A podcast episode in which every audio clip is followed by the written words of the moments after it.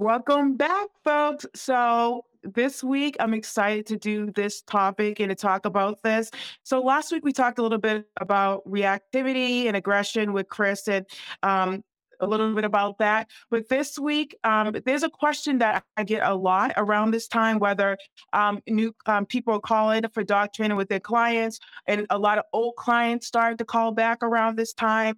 That's because the dog's behavior starts, the dog's behavior, if they are reactive, um, starts to regress a little bit. And so just as a reminder, I'll, you know, go through what reactivity means. So I did, not ideally. So reactivity is when your dog overreacts to a certain stimuli or situation. Um, so they, that means that your dog is like either farting, lunging, you may see the hair go up on the back. Um, but in either way, when they're out and about, they're like, you know, being a little bit disruptive. Um, and that can be due to um, lack of socialization. I talk about that all the time, making sure your dog social, socialize. Um, it can be due to insufficient training, not having enough impulse training um, when they're younger. Um, uh, commonly, it can be due to um, frightening experiences that they have, and now they build an association with certain things.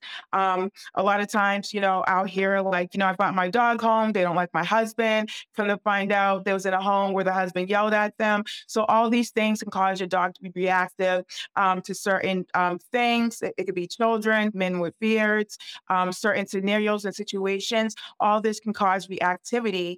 And ideally, around the springtime, it starts to get a little bit worse. And so to answer the question, why is my dog behaving kind of reactive around this time, which is spring, if you're in the New England area or in the United States, is because there is an increase in distraction. And I'll kind of backtrack and explain that to you.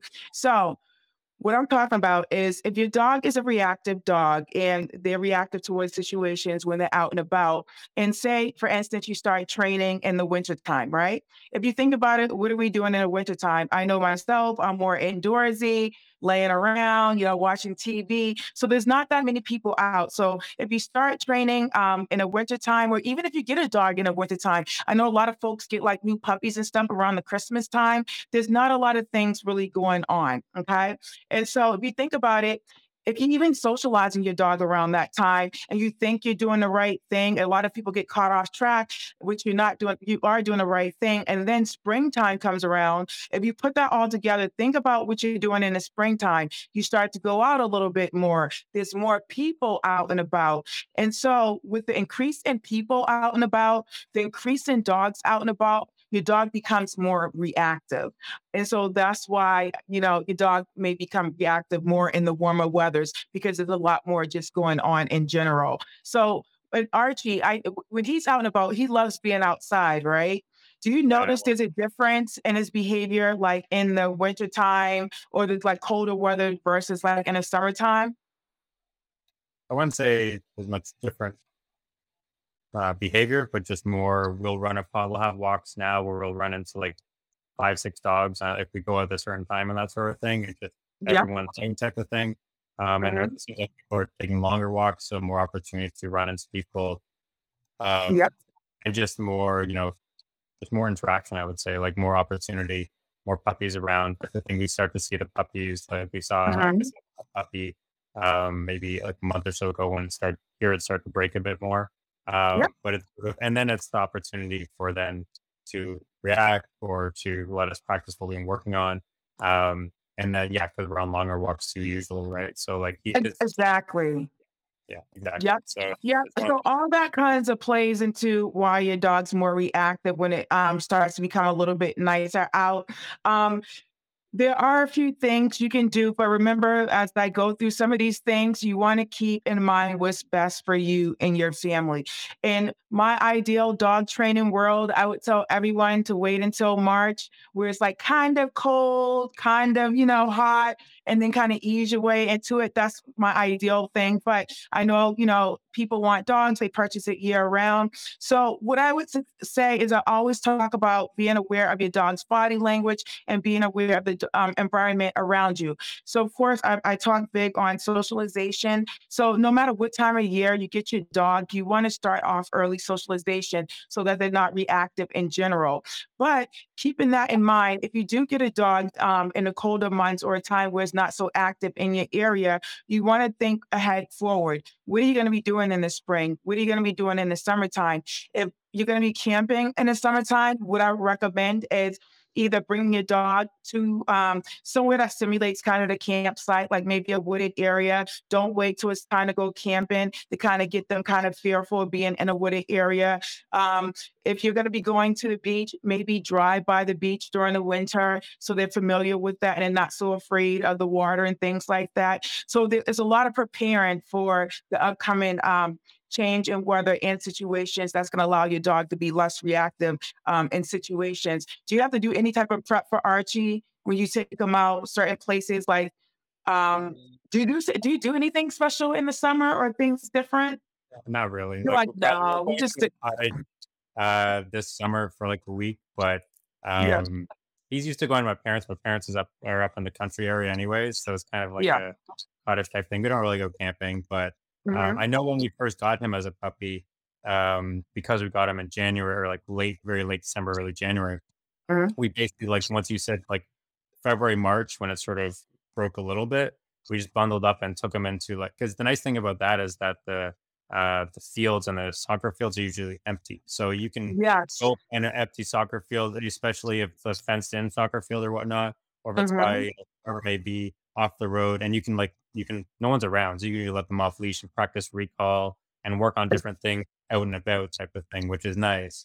And then ideally, once you get mm-hmm. to the springtime, it's a little more refined. And I know, you know, we try to manage his reactivity all the way through, but um, yes. as, as the, as we start to see more dogs out and about, we take more treats with us and higher value stuff just to be safe. And look at that. Think like a dog track. Yeah. Folks, bring out treats with you. Uh, all you know, if you're uncertain whether your dog's going to be reactive towards the situation, treats are always going to be your best friend, and you can use that as well. Um, so again, you want to start um, planning in advance, and even if you aren't going anywhere um, for the summer, you're like, all right, I just like hang around, or maybe you go out and sit, you know, to have. I don't know if people have picnics anymore, but maybe you go sit on a park bench. Get your dog used to um, going. And sitting in that downstay and start working on obedience and things like that. So that also will help um, the reactivity if you start working on the impulse control and them not being so impulsive when they like see new things and stuff like that. So of, of course, training along the way is always going to be um, essential. Um, also, socialization.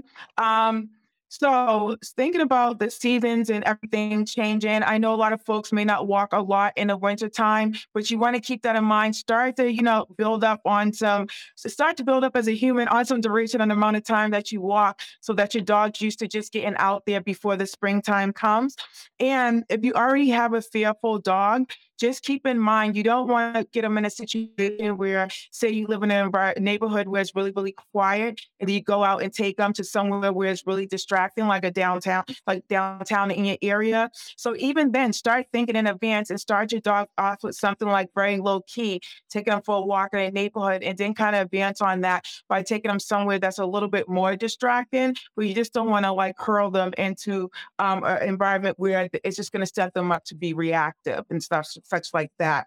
So I hope that answers the question of um, why your dog becomes reactive, um, why it starts to get warm out. Um, unless you're a dog trainer, it's kind of hard to figure out, but I'm always happy to answer any questions when it comes down to change in behavior. Like I said, this is when I get a lot of calls on things like that. It also is not only reactivity outside the home. I talk to people about separation anxiety too, because again, you start to go out a little bit more when it gets warmer out. You're going to leave your dogs home alone. If you have been working from home, or if, you know, the work schedule's changing, or if you know that you're going on, you know, a day trip and you're going to leave your dog at home, start working on separation anxiety too. So not only think about the reactivity outside the home, think of stuff that's going on inside the home that you kind of want to get your dog geared up for as well. Um, but I hope you gained a lot of useful tips on how to approach the situation. I hope you learned a little bit more about reactivity. Um, Scott, do you have anything to piggyback?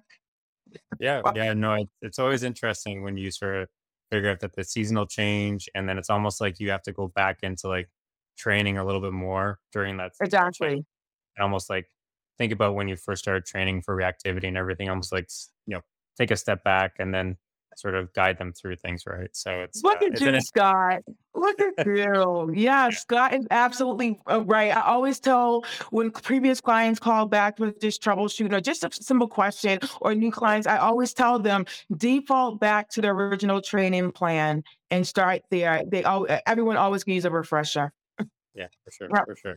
No, that's Yeah. awesome. Yeah. It's great to sort of, as you said, you, a lot of people are asking you about springtime reactivity, all that sort of thing. So it's great to be able to put that out there.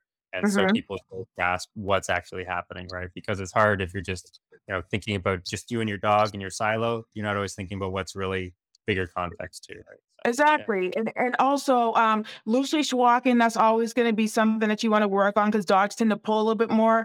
And as you know, if you want to if you don't know, you can get the loose leash walking guide. You can download it. If you want to go to down for paws dot com, that is free to you. So that's always helpful as well. Um, but other than that, we will see you next week with another great topic. And I hope you enjoy your weekend. see everyone.